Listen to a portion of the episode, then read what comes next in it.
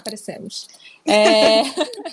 eu sou a Paula Vaz. Eu sou a Isadora Mota. E esse é o Chá com Breja, nosso podcast aqui da Nix para falar sobre entretenimento. E sobre o que é nosso papo de hoje, dona Isa? Nosso papo de hoje é sobre anti-heroínas. Foi só para para sincar, né? Que o anterior foi heroína, então. É. Acabei é, de isso, caralho. De fato. Não, foi, foi não, é, gente, foi, foi proposital, foi proposital. ah, oi, galera. Oi, Iva. Oi, Iva. Seja bem-vinda. Oi, gente. É, antes da gente entrar mais no papo, falar porque que a gente escolheu isso e tal, vamos dizer o que a gente está bebendo para honrar o nome desse podcast. Vamos É, diga lá, Isa, qual é o seu chá de hoje? Então, meu chá de hoje está sendo um experimento. É, esse chazinho Peraí, ó. Vocês estão vendo isso aqui? Peraí. Pessoa que não tem habilidade. Esse chazinho, que é da Bistroti, ele vem num pacotinho assim, ó. E aí ele sai pelos ladinhos, estão vendo? Aquela, né? Nerd do chá. e aí eu fiz gelado. Ele vem num pacotinho assim, ó. Olha lá, que lindo. Não sei se tem no Brasil, meninas. Não sei.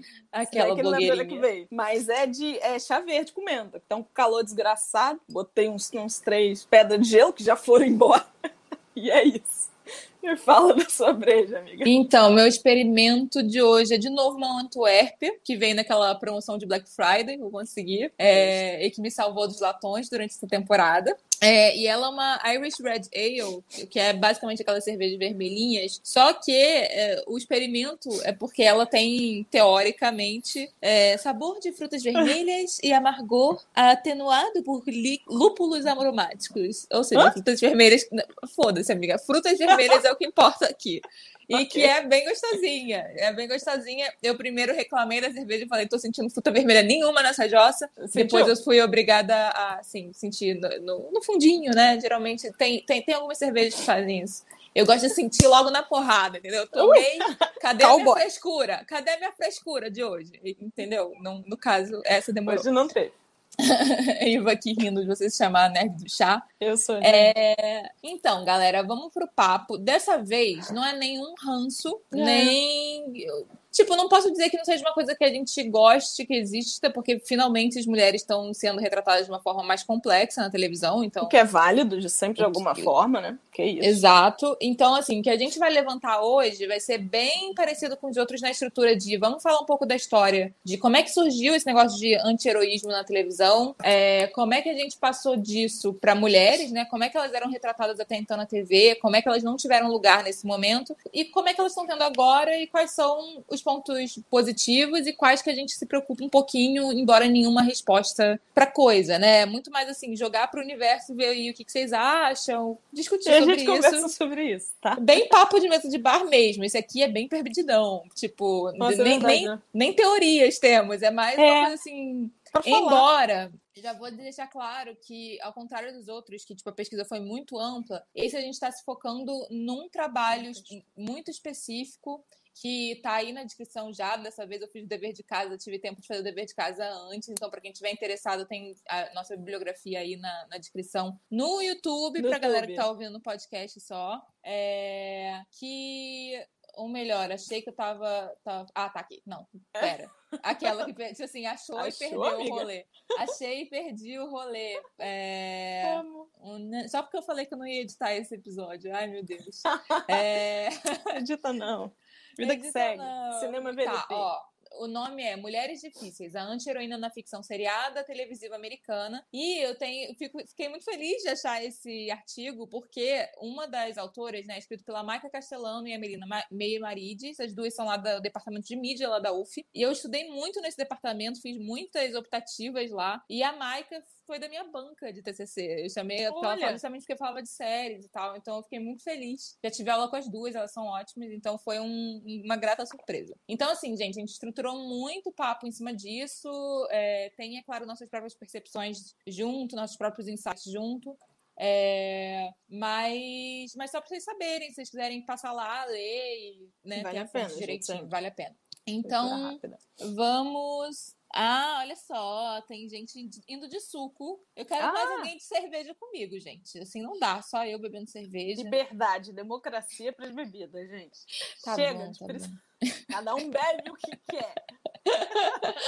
Ai, tá, vamos lá, vamos Vai. pro papo. Então, primeiro vamos começar a falar sobre who the fuck are the anti-heróis, né? Então, assim, eu vou usar muito a definição que a gente deu no último episódio, não tá nesse artigo, é, é, essa é uma definição que eu uso muito para me balizar e que eu acho deduzindo pelo, pelas funções dos personagens das narrativas, tá, gente? É, mas eu já vi cada gente falando cada coisa sobre anti-heroísmo que é, é, difícil ter uma definição muito cravada. Olha só, se a gente pensar, lembrando cenas dos últimos capítulos, que o herói é aquele cara que vai lá Tipo, ele tava numa sociedade em equilíbrio, acontece algum evento que rompe aquele equilíbrio e ele vai lá é, buscar é, restaurar esse equilíbrio numa jornada é, de aventura, né? E, e, geralmente guiado pela, pela honra e por assim, interesses comunitários, né? Eu esqueci o nome disso, é a pessoa Ai. que não é, não é por egoísmo. O altruísmo, talvez. É, é exatamente. Então, os anti-heróis vão fazer exatamente a mesma coisa, tirando toda a porcaria da honra e do altruísmo, entendeu? É, é literalmente um código moral muito mais flexível. É, é, aquela coisa do cinza mesmo, e que o cinema já explora há muito tempo, né? Desde os westerns, dos gangsters. Não é por acaso que o primeiro não o primeiro, eh, vamos dar um parecerzinho antes dos anti-heróis que vieram antes disso, mas assim, o, o cara que marcou ali a era de ouro dos anti-heróis na televisão foi o Tony Soprano, na HBO, que é justamente gênero de gangster, né? Não é à toa, eles importaram uma coisa que já funcionava no cinema. Só uhum. que era tabu até então na narrativa seriada televisiva, televisiva, televisiva norte-americana.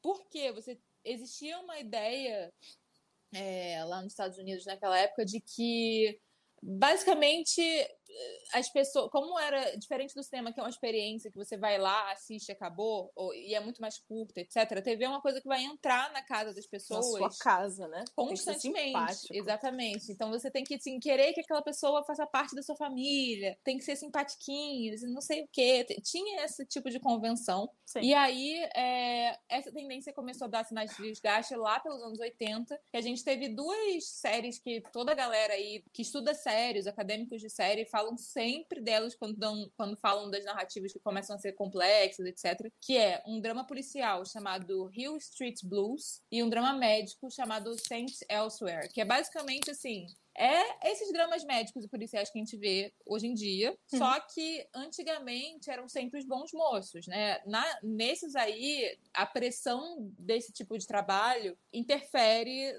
justamente no, no código de ética dos personagens. Então, é, começam a agir, às vezes, de forma que não é tão ali a carteirinha do herói simpático, honrado, etc. Etc. Né?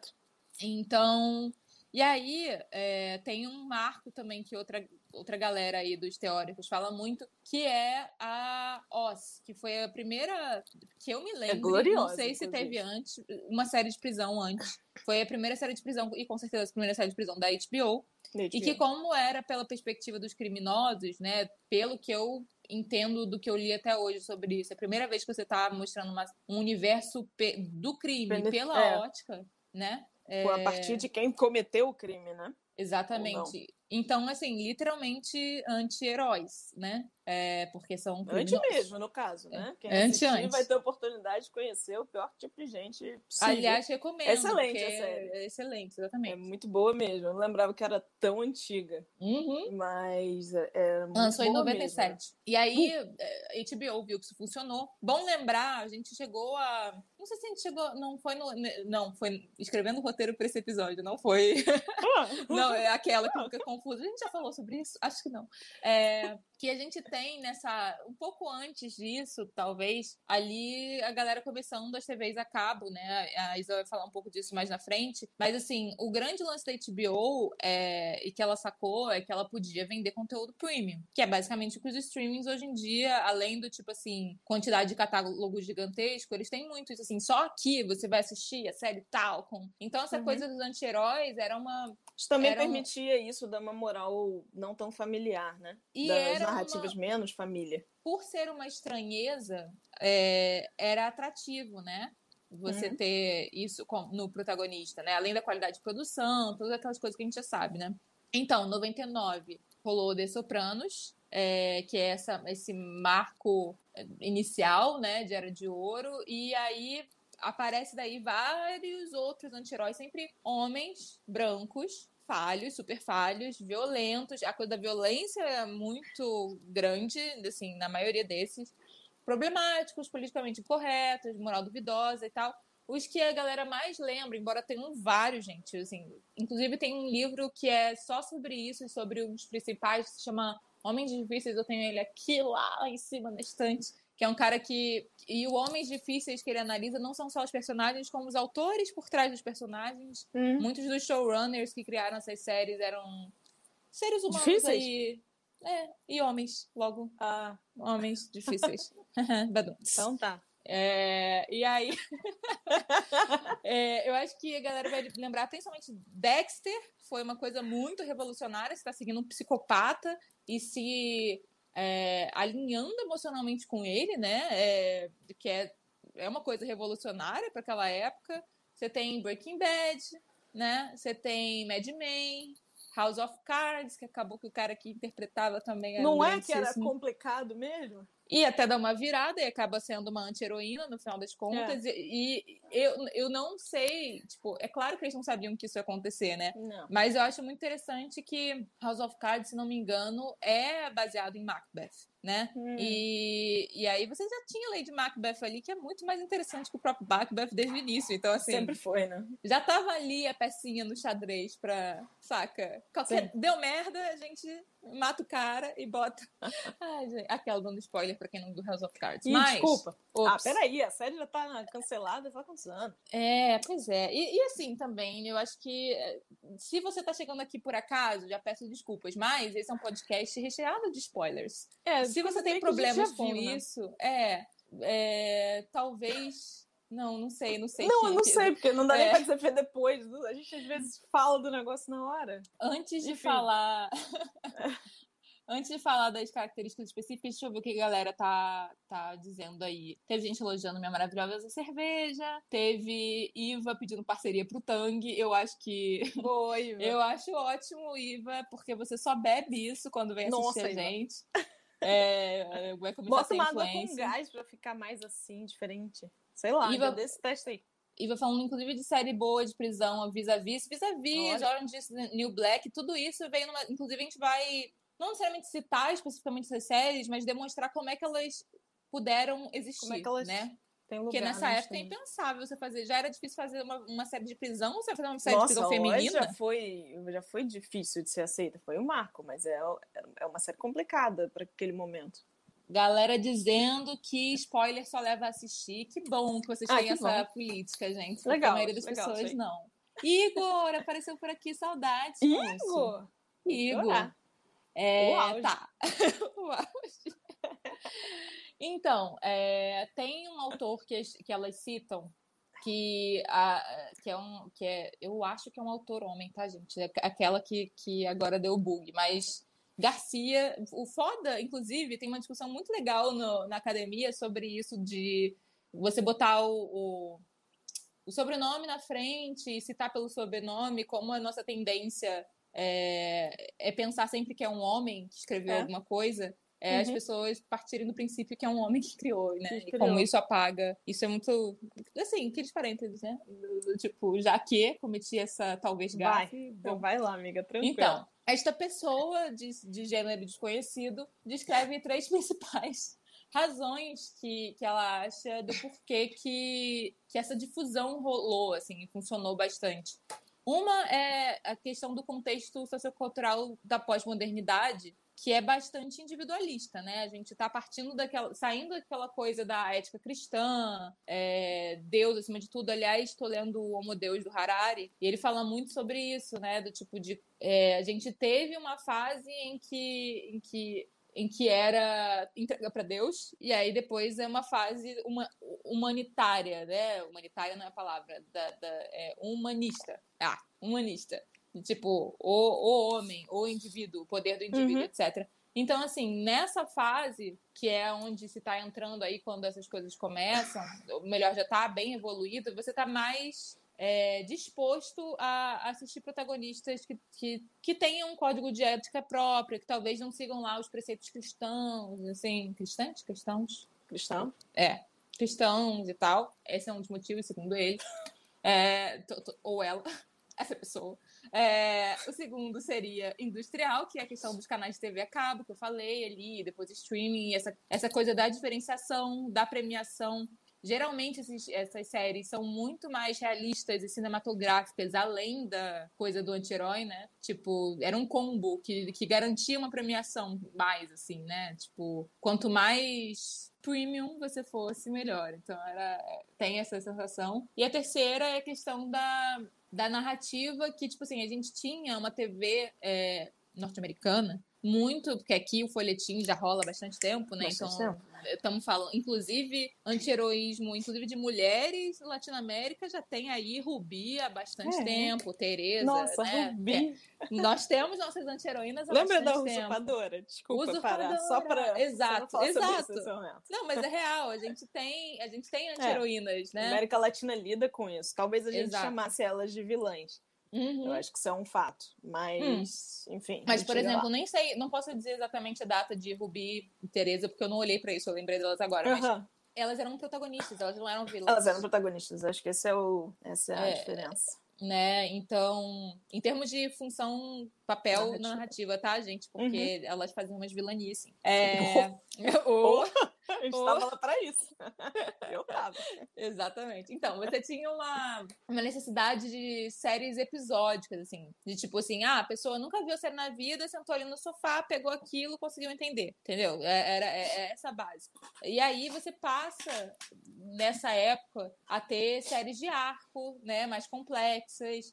Inclusive, tem uma polêmica ali de Lost ser uma das primeiras a fazer isso. Não sei se foi. Sei mas de tipo assim, de que teoricamente era para ser episódica, mas eles foram enrolando o canal uhum. e fazendo a coisa ficar mais Lost era uma bagunça, né? Então, assim, eu tenho é. dificuldade de dizer qualquer coisa sobre Lost, mas existe esse, esse boato. E aí, então, essas narrativas seriam. É, você tem o impulso de pagar o canal premium para continuar ali, você tem que saber qual é a continuação da história, né? Tem toda uma experiência, assim, né? De tem toda uma experiência. Muito única. Exatamente. E por ser seriada, né? Por ter essa coisa de aprofundamento da história, você pode aprofundar os personagens, então você pode pegar um anti-herói e fazer o público torcer por ele, né? Porque você começa a justificar esse personagem muitas vezes e tal. E aí, falando nisso de justificativa, vamos entrar nas características marcantes desses personagens. Eu estou usando especificamente o que as autoras é, desse artigo juntaram de vários outros artigos. Então, inclusive, tem uma bibliografia sensacional nesse artigo para quem estiver interessado. É, quais são essas características principais?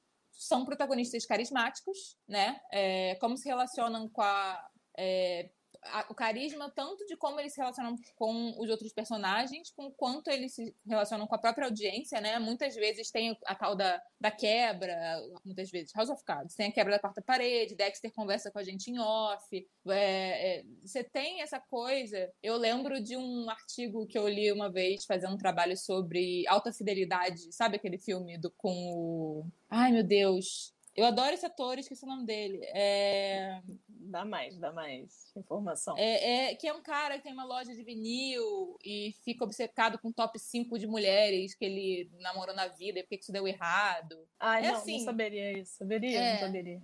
Não sei, amiga, se você saberia. Inclusive tem uma adaptação ótima com a Zoe Kravitz, meu, meu crush eterno. é, e como ele é um cara muito babaca, ele literalmente é babaca, narcisista. A história toda é sobre o top 5 de garotas que ele namorou e por que elas deram fora nele. É tipo, é isso a história. É isso. É, e como ele amadurece nisso, teoricamente, tá.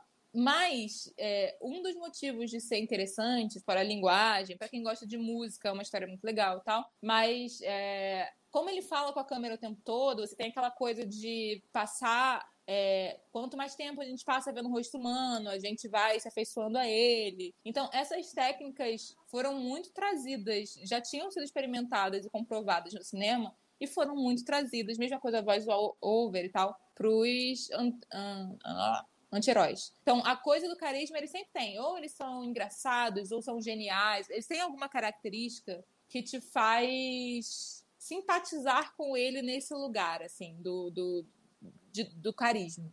Junto com isso, tem a tal da moralidade relativa, né? É, que, assim, por mais por mais babacas que eles sejam, sempre vai ter alguém pior do que eles do lado. Pra gente perceber que eles não são tão babacas assim. Eles poderiam ser é. piores, é. tipo aquela pessoa. Então, uhum. assim, sempre vai ter isso pra gente poder comparar e falar: não, tudo bem então eu torcer por esse cara. Que, e, e sempre tem, é, tem inclusive um, um vídeo do The Take sobre anti-heróis 2.0. Eu não concordo muito com a teoria delas nesse vídeo, de que existe uma nova, um novo tipo de anti-herói. Eu não acho, não acho que é isso que está acontecendo, mas beleza, vale porque elas falam muito dessas características. E tem sempre nesses anti-heróis uma, uma, uma, uma cenourinha ali na frente de você achando assim, tipo, quem sabe esse cara vai aprender e mudar, sabe?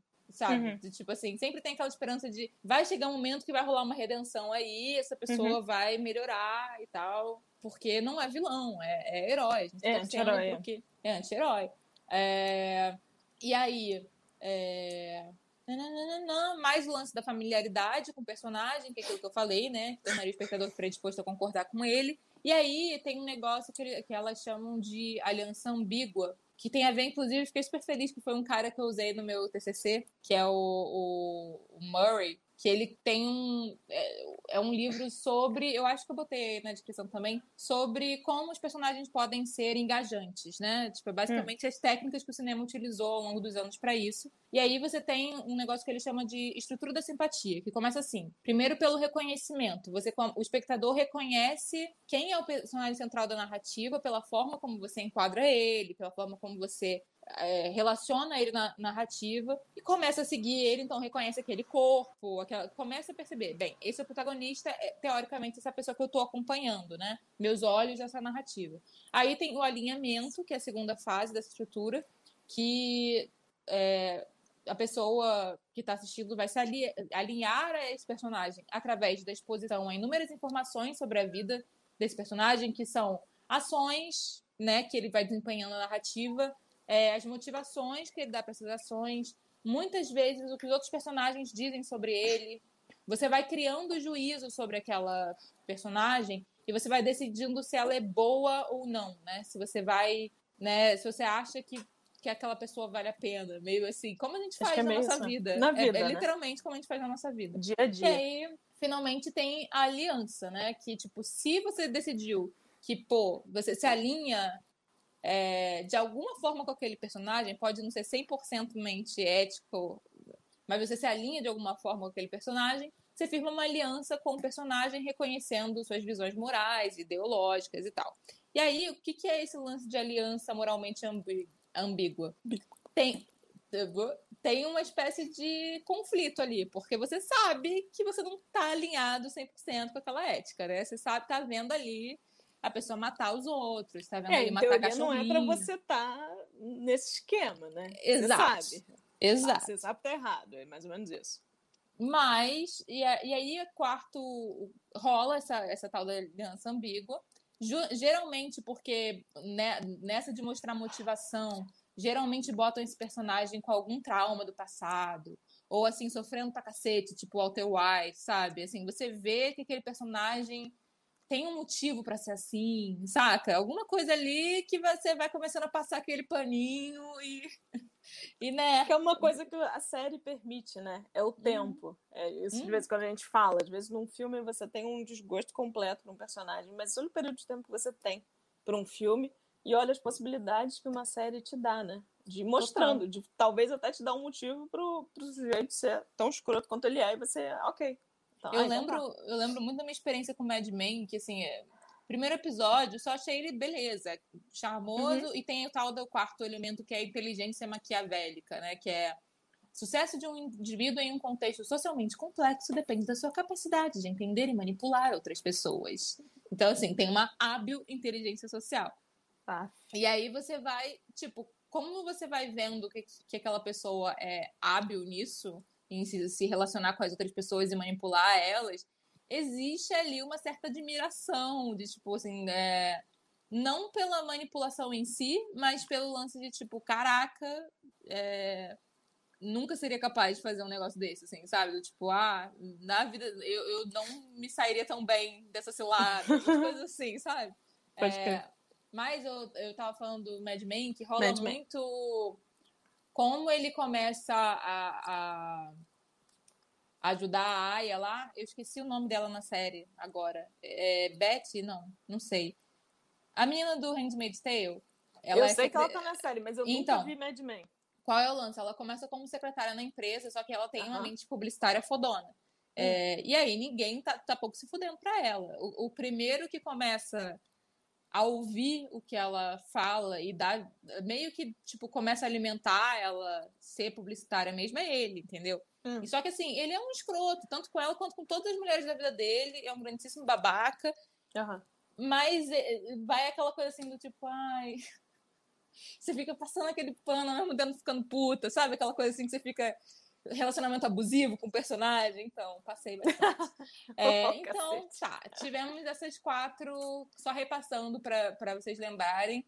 Temos, então, protagonistas carismáticos, moralidade relativa, aliança ambígua e essa inteligência maquiavélica. Então, vamos dizer por que, que as mulheres não foram incluídas nesse rolê quando essa coisa da era de ouro da TV começou a acontecer, né? Elas eram sempre as mulheres, as secretárias, aquele, aquele lance que a gente já sabe, né? De acho dona Isa. que, na verdade, a, a história do cinema, a história da, da série é, também é como a história do cinema. E que a gente já falou aqui, mas vamos lá. A gente sabe que quando as séries americanas começaram a, a ter relevância lá na década de 50 ainda, as mulheres ainda eram isso.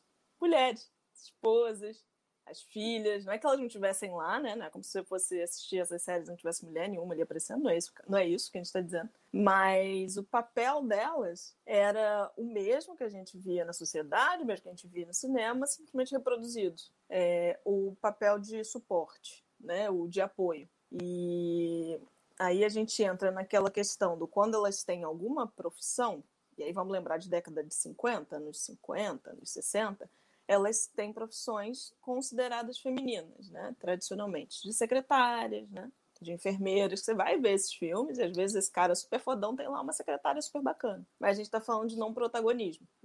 É, às vezes tem. Não dá pra negar.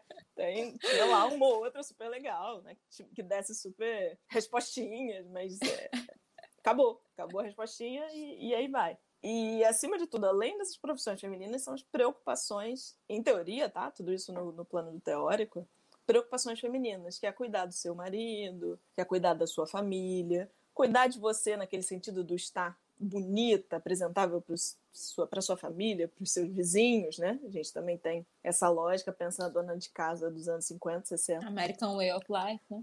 Esse, esse aí.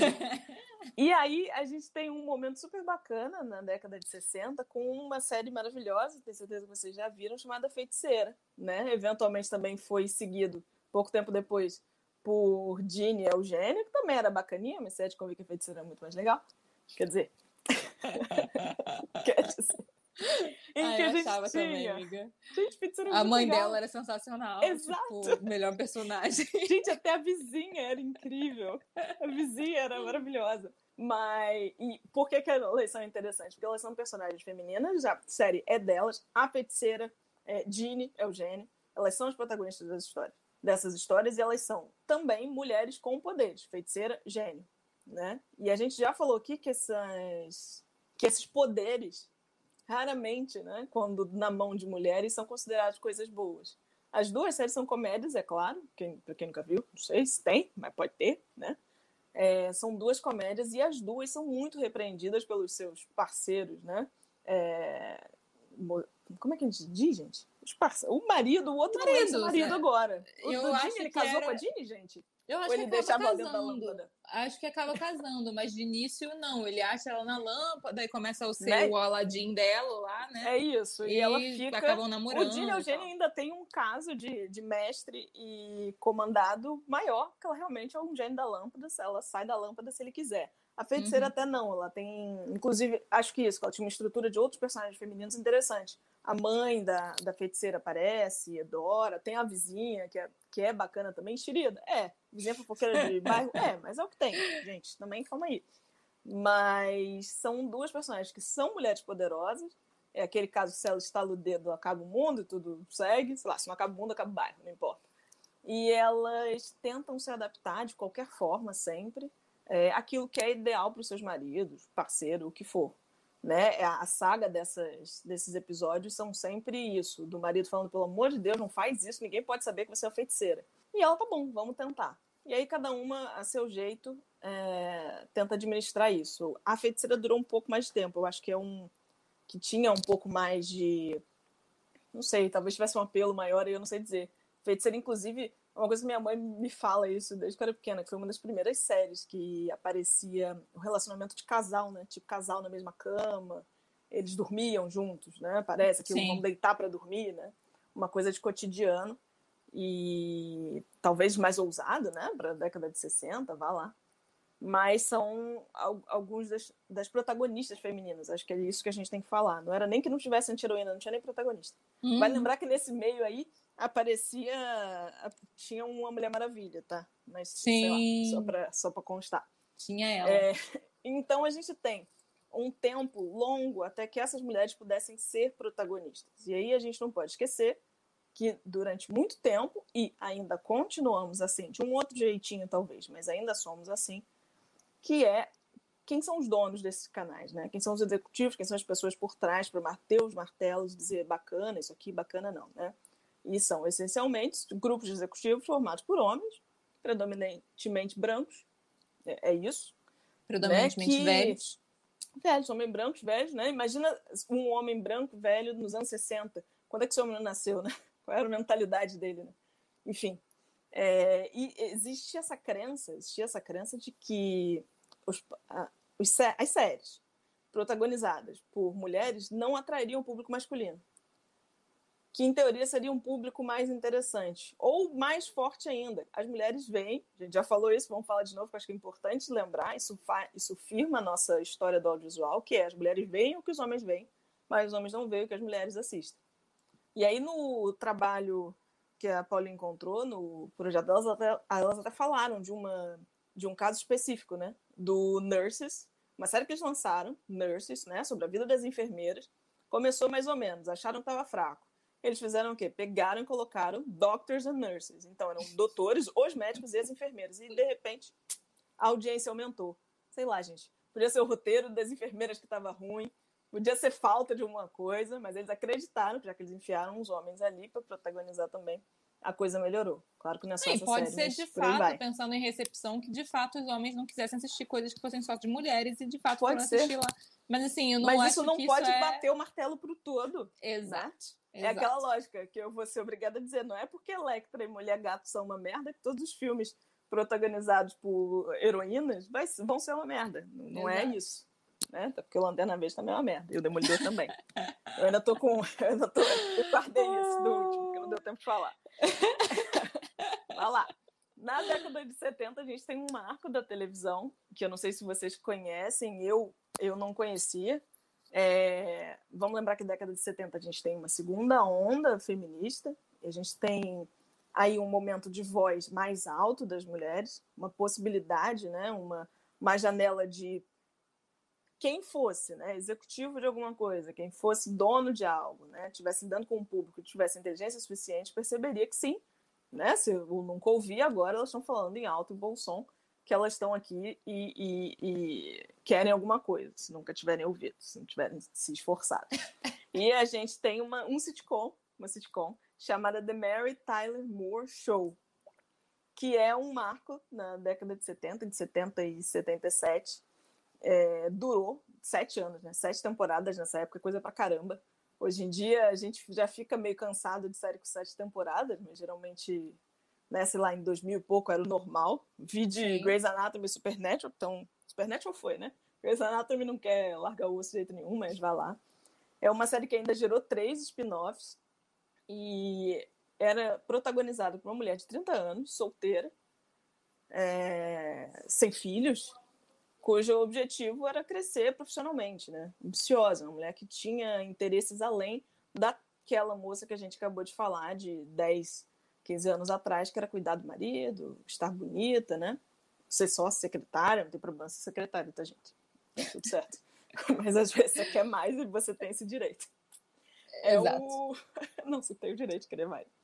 É, uma... é um marco porque ele possibilita né, o sucesso dele. E aí vamos falar que a gente está falando de empresa, a gente está falando de números, né? Se as coisas não derem números, elas não deram resultado, não deu resultado, ela não deu dinheiro. Então ela, ela é vetada. Sete temporadas é bastante coisa, três spin-offs é coisa pra caramba, né? Séries hoje em dia, às vezes não rendem três spin-offs, Uhum. né? É Na difícil. maioria delas não rende spin-off, Né? né? Vamos né? voltar, Grey's Anatomy rendeu dois spin-offs e acho que não tem nenhum bem sucedido de fato, Não. que tenha durado Aliás, muito. Shonda se dá muito mal com spin-off, tadinha. Eu fiquei com ela aqui na cabeça, acho que foi por causa do How to Get Away from Murder. Mas enfim, fiquei com ela aqui. Mas existe um. Além de ser esse divisor de águas e de ser compreendido, então, né, de que as vivências femininas eram interessantes em narrativas seriadas, ela cria, inicia, criar acho que é pesado. Mulher biônica. Gente, mulher biônica, pode crer. Tinha E, isso. gente, isso é porque a Iva falou que década de 70 Acho- melhora um pouco. Poderosa Isis, mulher biônica. Amiga, Gente, vamos lembrar que Poderosa eu não é quero mais editar podcast porque não temos a coisa do tempo. Então, tudo que a gente passar nessa tela, a gente tem que ler, entendeu? Para o povo que não tiver afim de vir. Desculpa, pessoal. Vocês estão entendendo, né? Que não vai ser editado isso aqui. Vamos Eu- falar, então, do início do estereótipo da New Woman, né? Essa mulher nova, repaginada, revigorada, um negócio que nunca se viu antes, blá, blá, blá. é, que era definido, vamos dizer assim, pode ser definido especialmente uma mulher branca, de classe média, solteira, estudada, bem formada, né? Uma mulher que passou por uma faculdade. Não, não achem estranho, isso não é tão comum assim, né? Vocês conversarem com suas avós, vocês vão ver, talvez todas elas tenham ido numa faculdade. É o, Uhum. é normal, né? Uma mulher sem filhos, uma mulher heterossexual, sexualmente ativa, vamos lembrar dos anos 70, vamos lembrar de pílula, vamos falar de liberdade sexual feminina, e em busca de um mercado é, de trabalho, espaço de verdade, né? em busca de crescer, de, de- de carreira profissional. Que as, as mulheres sempre tiveram empregos, né? As mulheres Sim. trabalhavam em lugares, isso aí a gente entende. E também vamos lembrar que existe um tipo de mulher que podia não trabalhar ou que era indicada a não trabalhar. E existia um outro, um outro grupo que não, não tinha escolha. O trabalho tinha que ter. Mas crescer profissionalmente, ter carreira, isso é um outro negócio. Ah, inclusive, parênteses que eu esqueci de botar no roteiro, que eu literalmente lembrei agora, que a gente teve um Vai. exemplo brasileiro disso com a nossa ex-ministra, que foi Malu Mulher. Inclusive, eu acho muito difícil de acreditar que a, pe- a pessoa que foi a atriz de Malu Mulher virou o que virou. Mas, a vida é como assim, é, né? Só um, parêntese, um dos meus parênteses de que é exatamente esse rolê da New Woman, né? A o Brasil é não ficou é. pra trás. O Brasil jamais ficou para trás. Talvez nesse sentido, como a gente falou, tivesse até um pouco na frente. O motivo Né, de mulher- de É, mulher latino-americana tá aí sendo protagonista há muito tempo, né? Há A folhetinha aqui. Com Mas vai lá, certeza. vai lá, desculpa, amiga. É, um detalhe aqui, aqui a gente começa com uma percepção que a gente continua vendo até hoje também, que é quando essa mulher é retratada dessa forma, a gente pode tentar chamar aqui de uma forma mais independente, não necessariamente isso, mas isso, ela tem, é, e aí principalmente nesse setor do, da profissão, é, uma profissão tradicionalmente, né, o que geralmente a gente vai associar ao universo masculino. E aí isso já me lembra, né, nos anos 90, se vocês estiverem lembrando aí também dos anos 90, isso dos anos 2000, a quantidade de séries de detetive de crime que tinha, em que a detetive principal sempre era uma mulher, né? Cold Sim. Case, o Law and Order Special Victims Unit, horror aquela série, por sinal. Inclusive, um sujeito do Special Victims Unit estava lá em Oz. Muito bom ator. Sim, sim, verdade. O, o cara olhão Cara, azul. vou te falar que eu adorava a SVU. Chegou uma hora que me deu um saco, mas É, eu assim, não, até não- porque não tive, não. Law não and Order não dá no tive. saco. Mas eu tive Law essa fase. é isso, Law and Order dando saco. Então você tinha essas. é, quando a gente começa a ver essas protagonistas assim, e, gente, é muito bacana você ter mulheres detetives, você ter mulheres policiais. Vamos lembrar que Castle deveria se chamar Beckett. Todo mundo sabe que Beckett era muito mais interessante do que o Castle. Isso é Inclusive, é real quando oficial, ela... amiga? Eu não sabia não, que isso era. Não, tinha que chamar. Ah, tá, não, tá, tinha que ser. Tá, entendi. É sua opinião, minha é também, é entendi. Eu achei que você estava falando, tipo assim, bastidores, saca? Tipo, era Imagina. Beckett, mas... Vamos pesquisar, vamos pesquisar. Outra hora. Alguém pesquisa? Vocês querem pesquisar? Tá Ai, gente, saudade que é essa. Tipo, deu no saco também, mas eu, Deu, agora olha. bate aquela nostalgiazinha, assim. Não, mas se chamasse um Beckett, estava aí até hoje. Peraí. Se a série fosse dela, também até hoje. Ela não sei, acho que a trama dela, inclusive, acho que terminou de um jeito, mas vá lá. É Nossa, e te falo, assim, outro parênteses, mega parênteses, assim, que essas séries que é assim, a detetive mulher, e aí vem um cara é, para ser o ajudante externo da polícia, é. né? E é sempre ele que resolve o crime e ela é incompetente, mano. Eu ficava. Eu não, ficava peraí, muito... peraí. Beckett resolve os crimes dela. Resolve, mas sempre fica aquela coisa de tipo, sem ele ela não é ninguém, sabe? Do tipo, que nem Dementalist, assim, precisa, precisa do, do cara lá pra ah, desvendar a porra. Um cara, tipo, né? ela é uma detetive, esse é o trabalho tá dela. Teoricamente, isso, ela... né, gente? Exato. Mas ela foi bem. treinada, estudada. Motivos lá, de a série precisa disso, mas assim, dá uma revoltinha. Vezes dá. Dá sim, com certeza. Mas vamos voltar um cadinho no final da década de 90. A gente também tá podcast. e início dos anos 2000, 2000, a gente já tem uma quantidade interessante de séries, e aí vamos lá, protagonizadas por mulheres. Vamos voltar com nossa amada Xena, que não, já está rendendo três episódios, a gente falando, citando ela aqui, né? Não custa. Vamos lembrar que já tinha Charmed, para lotes. Essa Dr. Queen, Medicine Woman, que eu fui olhar o que, que era, é uma coisa de época, de uma moça que foi ser que foi ser médica em mil e não sei quanto, ou em 1800, ah, não sei quanto. Já não, já, já me esqueci agora. Então a gente consegue, eles conseguem ver, né? Acima de tudo é isso. Como público, a gente tem uma ideia do que quer. Mas, na verdade, essa coisa tem que estar disponível para a gente assistir. E ela só está disponível se os números baterem.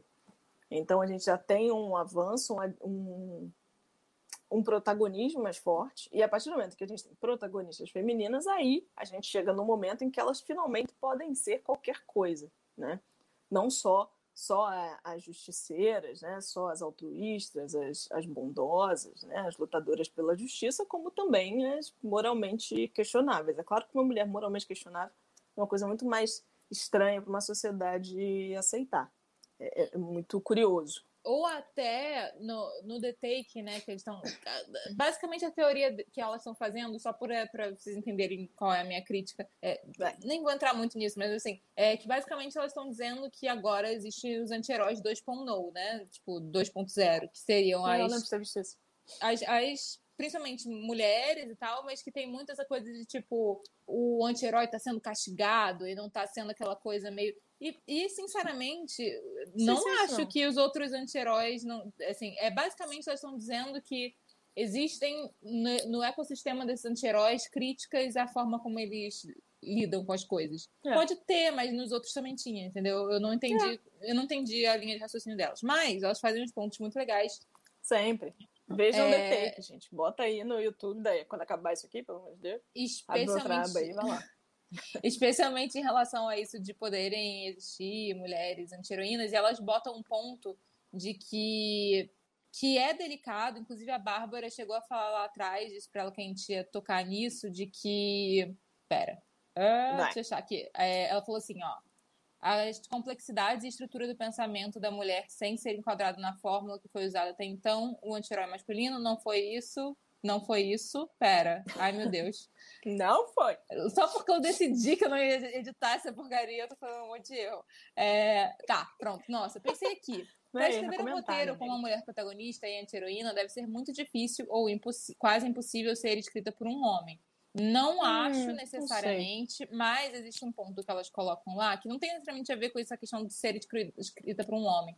Mas tem a questão de que, tipo, ou as mulheres estão no, no simpática, de tipo adequada, que a gente já falou adequada, sobre isso, isso. ou elas estão retratadas de uma forma muito negativa. A sociedade já, já tende a, a ver a mulher como a rainha do pecado a, desde Eva, tamo aí. A mãe do pecado, né? A mãe do pecado. Então, Só assim, o que você tem para fazer é parir. Se você é... transar, você tá errada. Só pode parir se você transar. Tá errada.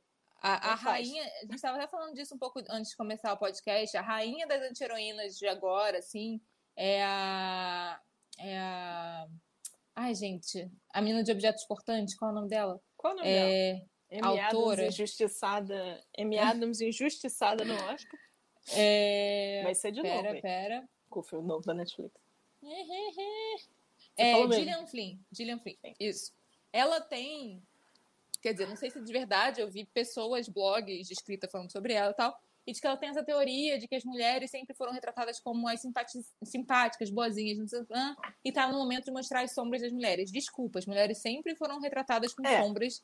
Sempre É claro. teve a, a doida que estragou a vida do homem. Sempre, Sempre teve. teve. A, a gente já falou disso aqui, a Femme Fatale, né? A Sim, se é a sombra que ela quer, isso tá aí há muito tempo. Isso não é tá aí há assim. muito tempo. Eu acho que, assim, no sentido de, tipo, ela dar voz a essas mulheres é interessante. Do, tipo assim, vamos ver pela perspectiva delas, né? Gone Girl é exatamente, você pega vários...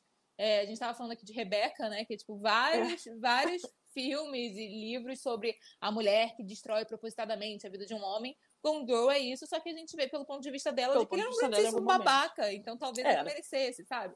Mas, assim, eu não sei... E a gente vai entrar nisso...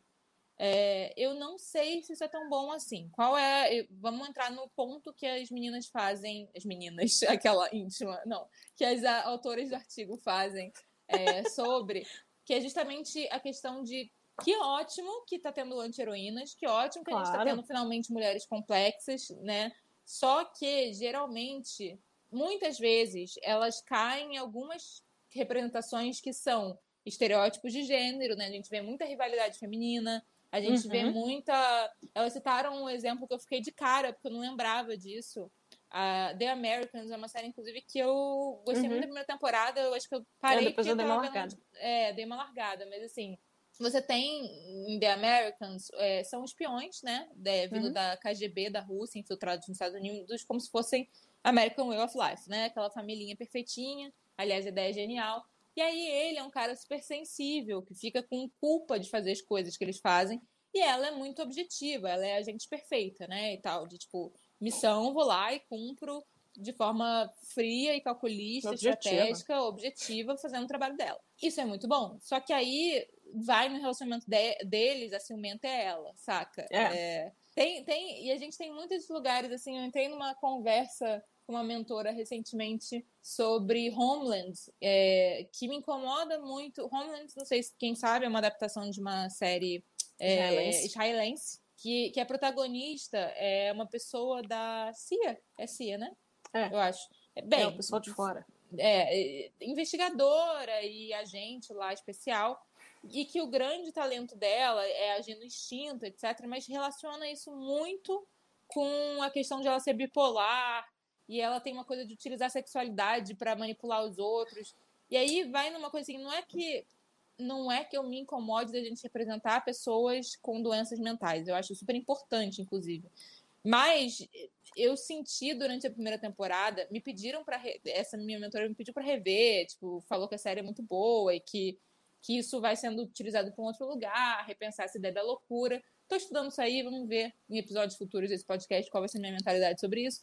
Mas até então, me incomoda muito essa romantização da loucura e, e esse lugar da mulher. A mulher genial quase sempre é associada à mulher é, que tem algum tipo de distúrbio mental, que não consegue equilibrar suas emoções, que, que sabe? Para a é- mulher ser genial, ela tem que ser desequilibrada de alguma forma. Exatamente. Aquela coisa da, da, da- do, do maquiavélico, né? Da, da, da pessoa. A ubris da mulher tem que estar sempre associada às emoções É. desbalanceadas. Isso me incomoda muito, e a gente Oh. está vendo muito isso nas anti-heroínas. Sempre tem a coisa do trauma, que é uma coisa que a gente tocou nas mulheres fortes. Inclusive, eu fiquei muito, muito frustrada de a gente ter esquecido do exemplo de Game of Thrones, que assim, a Ficamos. gente tem só é, é mulher forte para dar em vender, mas quase todas fortalecidas por estupro, né? Quase Oh. todas é, fortalecidas. Todas, eu acho que talvez a. a... Acho que todas, hein, amiga? Não sei. A área não. A Greyjoy também não. É, poucas não na estupro. mas ainda assim tem aquela coisa da, da pressão patriarcal, nananã claro. e tal, mas assim, é, uma romantização disso. A própria Santa Absoluta, sai da né? boca dela, elas fizeram o favor de, na última temporada, sair da boca dela de que ela, se ela não tivesse sido estuprada pelo Talvez FWP, ela não fosse, né? Ele não, ela não fosse a mulher que ela, é que ela é. Nossa, mano. E sendo que assim, ela passou a temporada inteira de mimimi com Daenerys, sendo que o grande trunfo de Sansa era ser uma articuladora política. Claro. Ela lá no início ela sabia com de quem que ela mexia, com quem que ela não mexia, por isso que ela sobreviveu. Não foi porque ela foi estuprada, entendeu? Claro e aí você faz essa mulher é, comprar briga e rivalidadezinha com Daenerys. Aquela essa que tem mulher, três dragões? Essa mulher ser separatista, sendo que o norte é só lógico. sobreviveu porque não foi separatista. Então, assim, é tá, a gente, a gente tem que ter um podcast sobre reclamar de Game of Thrones, embora já tenha, já tenha passado. Talvez seja só para nossa mesa de barco, já passou dessa época, né? Já passou. Mas, Não sei se mas pessoas ainda. Tá um exemplo muito grande das anti-heroínas manipuladoras, é, que você tem anti-heróis masculinos, como a gente já falou, que são manipuladores também, faz parte das características, mas tá, tem muitas vezes isso está relacionado à sexualidade, é. sabe? é, de uma forma muito negativa. A rivalidade feminina está sempre em jogo. Então, assim, é, sempre, não, sempre eu acho que é uma palavra.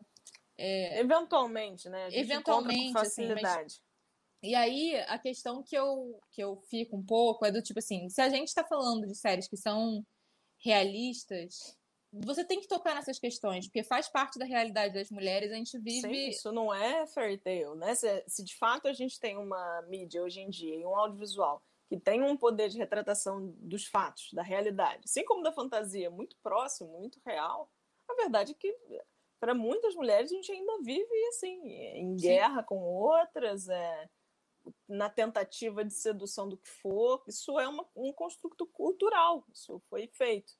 Mas que mais, né? Que a gente consegue representar. Mais uma vez a gente volta para isso, do o quão, o quão além a gente consegue ir, não tem problema uma personagem X ou Y fazer certas coisas, mas quantas vezes a gente, inclusive a gente parando para pensar aqui, tem umas três séries seguidas assim na HBO, né? Sim. Uma atrás da outra.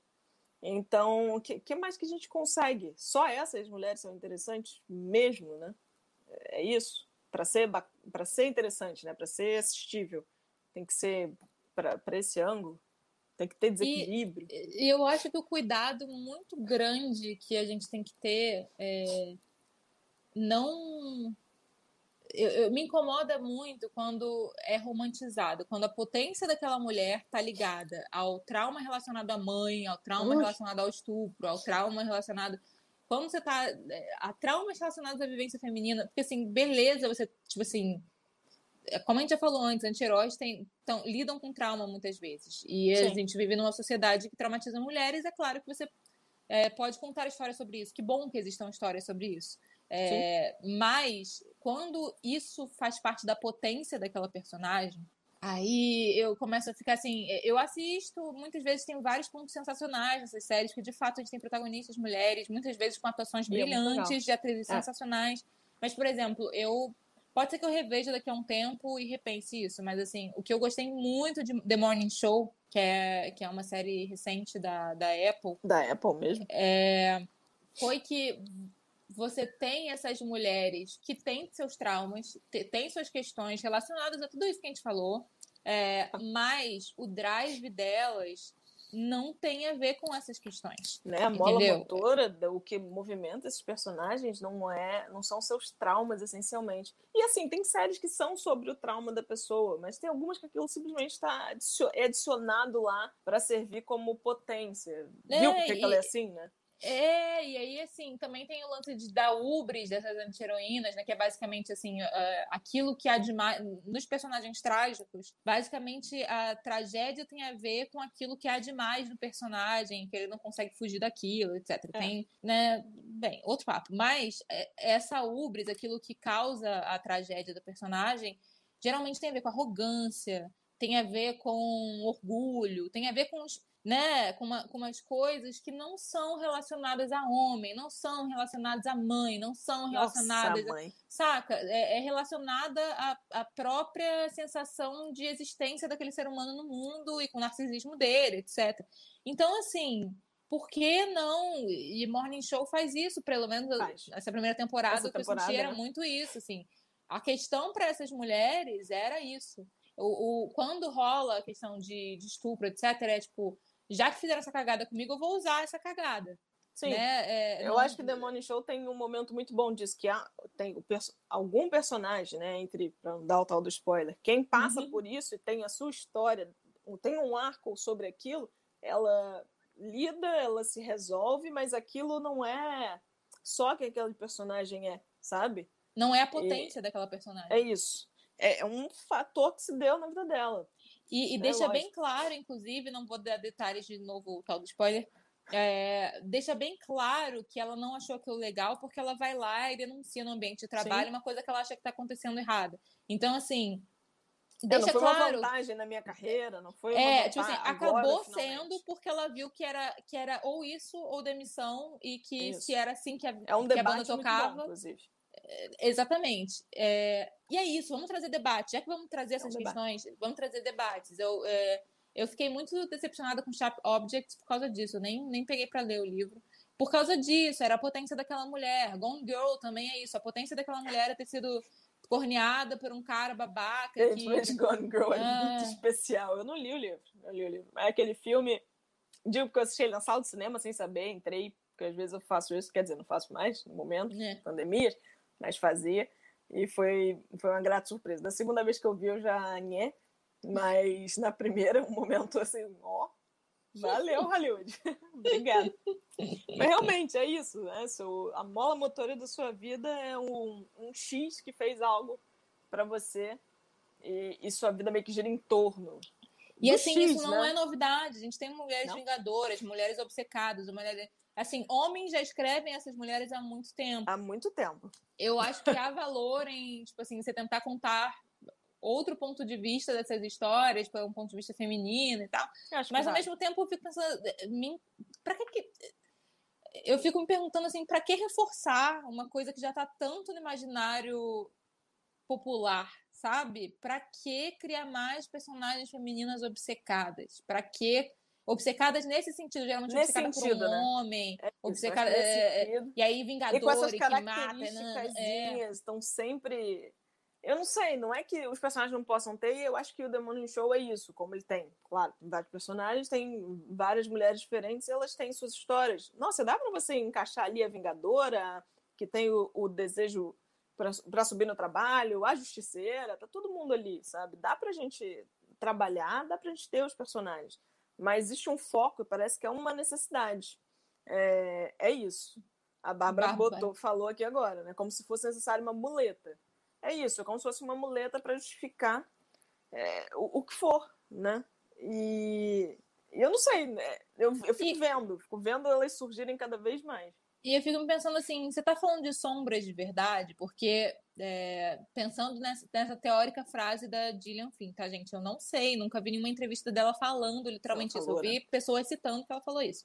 É, quando você bota é, a, a sombra de uma mulher relacionada ao trauma vivido numa sociedade patriarcal, é... primeiro que eu acho que você desvaloriza esses traumas de uma certa forma, né? Eu acho que esse... tem muita mulher traumatizada por aí que não sai por aí matando gente, inclusive. Nossa. Inclusive, né? a gente é... pode dizer até que é uma maioria. É, literalmente, a maioria. é? é? E, e ao mesmo tempo, você não está fazendo isso que você está se propondo a dizer de assim, existem mulheres sombrias de fato, né? É, no próximo episódio a gente vai falar sobre é, mulheres serial killers, mulheres psicopatas na ficção e tal. É, e como é estranho, porque isso não é comum na realidade, né? A gente é. tem alguns casos. Uma coisa aí, de mas... biologia, né? Interessante, é, uma coisa não de é bioquímica. Uma, não é uma, uma realidade, e como isso tá. E eu acho que tem a ver com esse movimento das anti-heroínas, a coisa de terem explodido as psicopatas mulheres, né? É, mas é, vamos falar disso no próximo. É, até tendo uma convidada muito especial que estuda isso, que escreve uh! sobre isso e tal. Então, é, mas é, o que, que eu estava falando disso? Aquela, mas assim, vamos vamos falar de som, sombria de verdade, assim, que não que não partam desses lugares, assim, sabe, que partam existem outros drives, a gente já está aí falando que desde os anos 70 ou antes já tem outros drives femininos, entendeu? Assim, você tem uhum outras motivações profissionais, motivações de vida que não passam pelo trauma de ai, minha mãe, sabe? Ai, minha, sabe? É, não sei. É, é. é dá um gosto ruim na boca, né? Porque a gente Não. fica vendo as séries e, e, a gente fica esperando essa personagem, né? A gente tava falando, pronto, The Undoing, se vocês não assistiram ainda, é, a, acaba amanhã, se você estiver vendo isso no sábado, véspera. É, você encontra ali uma personagem tipo essa, que quando o cara fala, não, mas ela é louca, você faz, putz, é. Depois fala, não, calma. Mas a princípio, de fato, tem, Espero que chegue a algum lugar, né? Que isso dê em alguma coisa. Mas a gente fica jogando ali essa, essa mulher desequilibrada, essa mulher louca, né? Louca que é a, a palavra que as mulheres vão ser chamadas ainda por muito tempo. E é uma bela ofensa, né? Mais do que todas aquelas outras nomes. É, é uma ofensa, uma microagressão, né? Fala falando é louca. Mas Sim, é uma coisa porque... muito para femi pro feminino, né? Não, e que tem a ver, assim, um livro que eu tô lendo por causa dessa minha professora que, que falou pra eu rever Homeland e tal, ela me deu um livro que é sobre loucura e feminilidade, como essas coisas, foram atreladas. Uhum.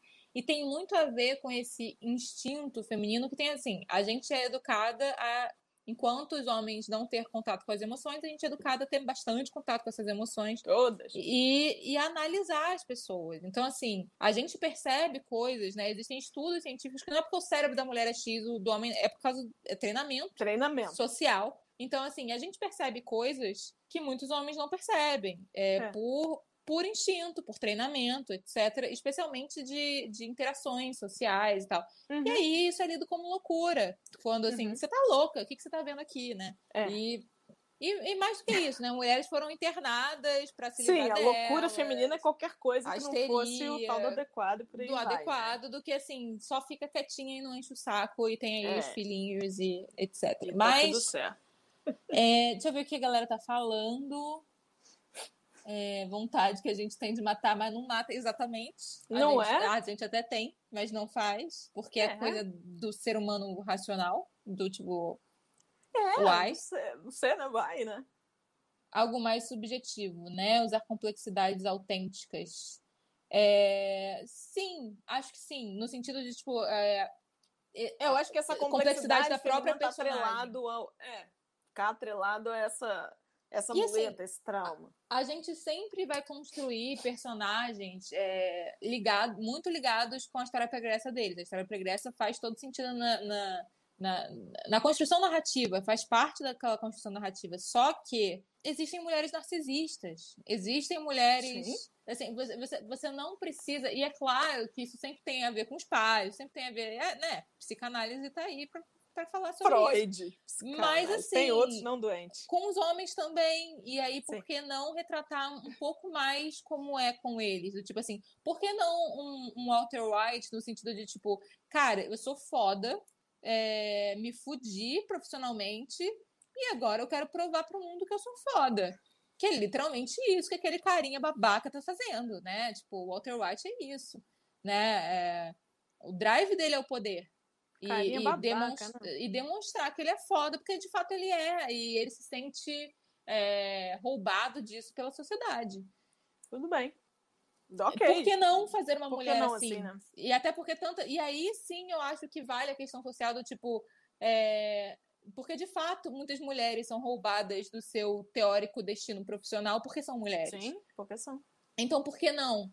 Aí uma trajetória um pouco, muito diferente. É uma trajetória diferente do que, do que associar com com eu acho que a aceitação sabe? disso, eu acho que a aceitação disso ainda é muito difícil. É aquele negócio que a gente fala sempre, que a gente caminha, caminha, caminha, mas existem também, né? A nossa produção audiovisual tá ligada absolutamente com o que é aceitado de fato, pronto, porque vai consumir aquilo. Só faz o produto se ele for de fato consumível, se ele for rentável. E ainda assim, apesar de tudo, a gente ainda tem muita dificuldade. Muita dificuldade. Falar em termos de Ocidente, só que a gente não, não pode enfiar o mundo inteiro no pacote, mas isso aqui é difícil. É, a gente ainda tem dificuldade de lidar com essas mulheres. Como assim, né? Como assim sua, sua carreira é um negócio mais.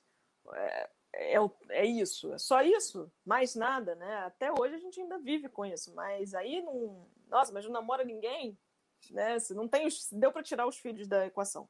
A verdade, hoje em dia, a gente aqui, em termos de Ocidente, a gente consegue talvez não em América Latina, mas a gente consegue dar uma recolhida nas crianças.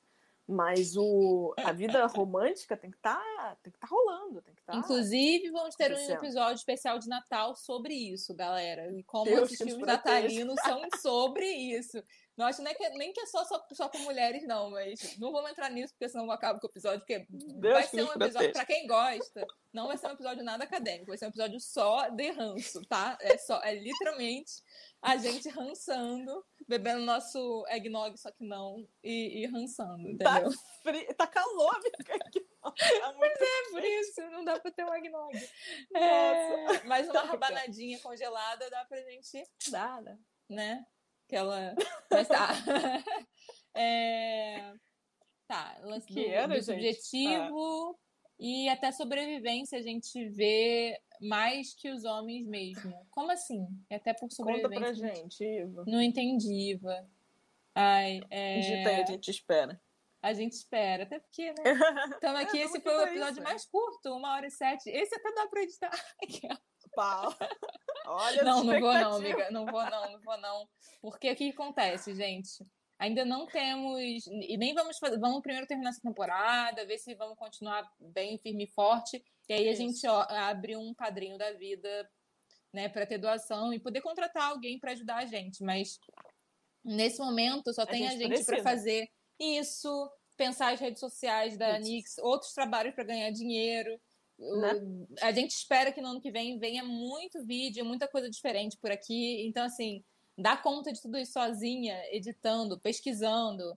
Tá bom. E a vida acontecendo, e pós-graduação, e trabalhos, não, sei, não, não tá rolando. Então, vi que, que o cara do Derivado Cast, o Michel, não edita. Então, o, ah, o derivado. Ele então, ele se ele pode, eu também posso.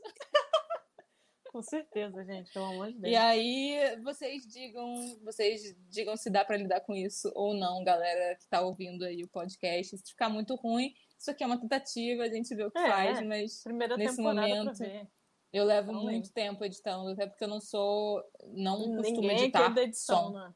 Exatamente. É, deixa eu ver se Iva, ó, Iva falou melhor, ó. A gente é obrigada a prestar mais atenção nas coisas, nas proximidades, nas outras pessoas, exatamente. Ah, Até é? por é até isso, por entende medo mesmo, é. né? É a gente, tem, a gente tem que calcular muita medo. coisa. Para sair de casa, a gente tem que calcular muita coisa. Qual é a rota? Qual é a roupa? Qual é a hora que a gente vai sair? É, uma questão, é isso, é o que a Iva falou, uma questão de sobrevivência feminina. É o mundo que a gente vive, a gente é, inclusive, treinada desde pequenininha, né? A mãe da gente, uhum. causadora de trauma, de acordo com as, uhum. todas as séries, fala, né? Qual é a roupa que você vai, com quem que você vai, qual é o horário, tem que pegar não sei o quê, não volta muito tarde enfim, não é que o mundo seja menos não seja violento para os homens, mas para as mulheres acontece um, um negócio. E, eu, e, e, reforçando, tá, gente? Não é que, que eu não ache que isso deva ser retratado na ficção, justo pelo contrário. Eu acho que isso deve ser retratado sim. Eu acho que, que porque a ficção ajuda a transformar mentes, ficção muda leis. Já, já vimos isso acontecer, ficção, documentário. É Tem gente fora da cadeia por causa de, de documentário, etc. Tem, então, tem assim, príncipes sendo odiados. Tem príncipes sendo odiados. É, então, reis. assim. Então. então, é, deixando bem claro que, que não é que a gente não acha que isso deve ser retratado. É, é, é, é que. Pensar Vamos conversa sobre, sobre o que como, mais, né? O que mais e como, como isso está sendo retratado, né? Porque, assim, beleza que talvez seja importante para aquela história, para aquela personagem, por exemplo, Big Little Lies, né? É, era importante a questão do estupro, né? Era importante a questão do, do, do, do, do, do é, relacionamento abusivo. Tem algumas questões ali que são muito, são muito relevantes, assim. É, eu acho que Big Little Lies nem é uma que eu tenho tantos problemas assim, porque não. Só questiona mais o, os objetos cortantes, não era não? É, pois é, porque Big Little Lies não romantiza tanto. Eu odiei a segunda temporada, tipo, tem pontos bons, mas no geral achei que desnecessária, só Meryl Streep salvou. É, mas mas tem também uma representação muito que eu. Mas aí é uma penimba minha. Eu sei que existem mulheres que gostam de ver isso, que querem ver isso, que é a coisa da. Da maternidade meio enlouquecedora ali e tal, isso é. sempre me incomoda. mas não trata o trauma como o que define as personagens e o drive delas e tal. Tá muito ligado, mas não. Então eu acho que é uma representação legal. Tá? Mas existem esses lugares, objetos cortantes, Gone Girl, aquela só falando mal de Guilherme Flynn. Não, mas é, Little Fires Everywhere, é, pequenos incêndios por toda parte. Uh -huh. é, eu não sei se a, se a Amazon que foi uma série que eu fiquei muito decepcionada. É, porque... você gostou? Como é que foi? Eu também não, não. veria, não. Também não. Não, foi, não foi é bem. Foi bem frustrante. É. Bem essa representação nesse nível que a gente tá falando. O que fizeram em Game of Thrones. E aí o lance que a Bárbara falou dos caras escrevendo. Eu uhum. não acho. É, eu já vi homens escrevendo coisas de uma sensibilidade muito grande já, sobre, sobre ponto de vista. Já vi, entendeu? É, eu dá acho pra dizer que, que isso não existe. Exato. A gente é claro que a gente quer mais representatividade nas mesas, é claro que a gente quer mais uhum. representatividade em quem toma as decisões, né? Uhum. É, é, mas a gente precisa admitir que existem existem homens brancos héteros que escrevem perfeitamente a bem uma mulher. A gente não pode, gente, nunca né? pegar uma caixinha, enfiar, vamos entender. A gente não pode pegar uma caixinha e enfiar todos os homens, todos. Quando eu digo todos, é todos, porque é assim que a gente vê, né? No Twitter, no Instagram, todos os homens, como se fossem uns uns babuínos babuceando no baile. Não é possível. não, não é possível. E a partir do momento que a gente faz isso também, a gente tira é, uma série de.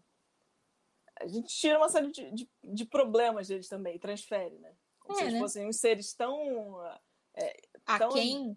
É isso. Que eles não precisam. Então eles não não precisam entender e por aí Nem vai. podem, também, né? Aquela coisa É isso, nunca vão ser capazes. Acho que a gente não, não deve. Isso é Não burro. pode fazer isso. É burro em vários sentidos. É claro que tem é, homens escrevendo coisas incríveis, isso daí é, é lógico. E perspectivas femininas também. Também tem os que não estão. Também tem é, diretoras, roteiristas escrevendo coisas que. Puta que pariu. A gente Nossa, sabe amiga, algumas. por Um dia a né? gente chega lá.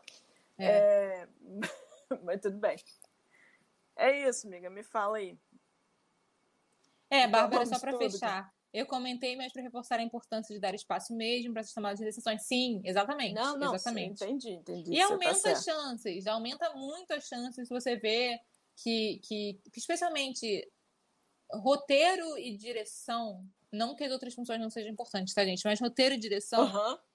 Estão muito ligados à sensibilidade com, com a qual os assuntos vão ser tratados e romantizados, sexualizados, etc. Então, essas duas funções, geralmente a gente fica mais feliz de início, dá, dá mais fichas para coisa dar certo. Pode ser que não dê, mas dá mais fichas daquilo dar certo quando a gente vê nessas, né, nesses lugares as pessoas que de fato têm o tal do lugar de fala.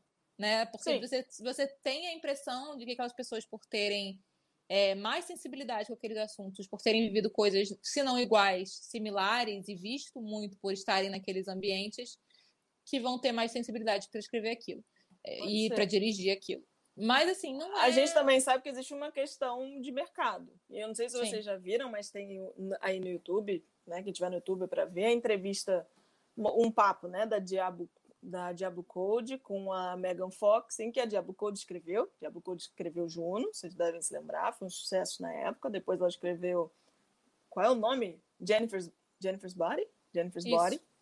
É, e ela escreveu, era voltado, né? Ela fala isso, voltado para o feminino, era isso que ela queria. Foi contratada a Megan Fox, que a gente conhece como um sex symbol de alguma época, sex symbol esse que começou quando ela tinha tipo 15, 16 anos. Nossa, Vamos aquela entender. E ela fala que ela deu as propostas dela, disse, ela como roteirista, não lembro se ela dirigiu, acho que não, mas que a produção, ela perguntou o que, que falta, e a produção disse mais peitos. Então, assim, a gente também vive num mercado. É bastante difícil. Já tem uns anos isso, claro, mas não quer se dizer que hoje em dia não exista. Então a gente vive num, num momento. A gente vive difícil, né? A gente vive Uhum. difícil. Fica falando que a gente vive num momento difícil, a gente ficar contando décadas, tá sempre difícil. Oh, é, pois é. Talvez a gente possa dizer que esteja um pouco melhor. Fique, de um, fique mais fácil lidar com a vida desse jeito, eu acho. Acho que é isso, né, amiga? É isso. Não tem muito mais pontos. O roteiro literalmente acabou e dessa vez a gente seguiu bonitinho, achei ótimo. Pá, Aquela coisa de ter um artigo aqui, só, né? E não ter 500 mil ideias na cabeça dos parênteses.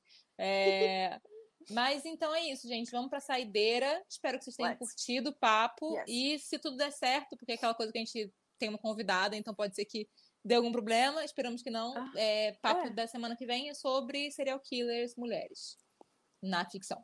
Então, brrr, deixa eu achar aqui minha vinhetinha da saideira. Tá.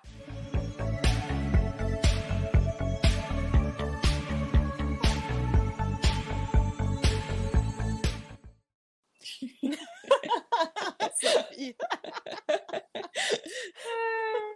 Mas não. É, eu, eu não falo geralmente. Aliás, a gente tem que começar a dar os créditos nos finais para pessoas, mas assim, Oh, essa claro. música, gente, é do Renan Paz, músico maravilhoso. Renan. E que é a trilha original da Porn, que é a nossa primeira websérie. Oh, yeah. É, mas estamos aqui reutilizando, porque essa trilha é maravilhosa. Ela é Valeu, gostosinha. Renan. Valeu, Renan. Muito bom. Então, é isso aí. É... Fale isso, saideira, Isadora. É difícil ser produtor pobre, né? Assim, é difícil. é difícil ser produtor de conteúdo pobre, ser produtor de audiovisual pobre. Produtor pobre é sem recurso, tá? Total. Enfim, É Completamente sem recurso. recurso, é foda esse caralho.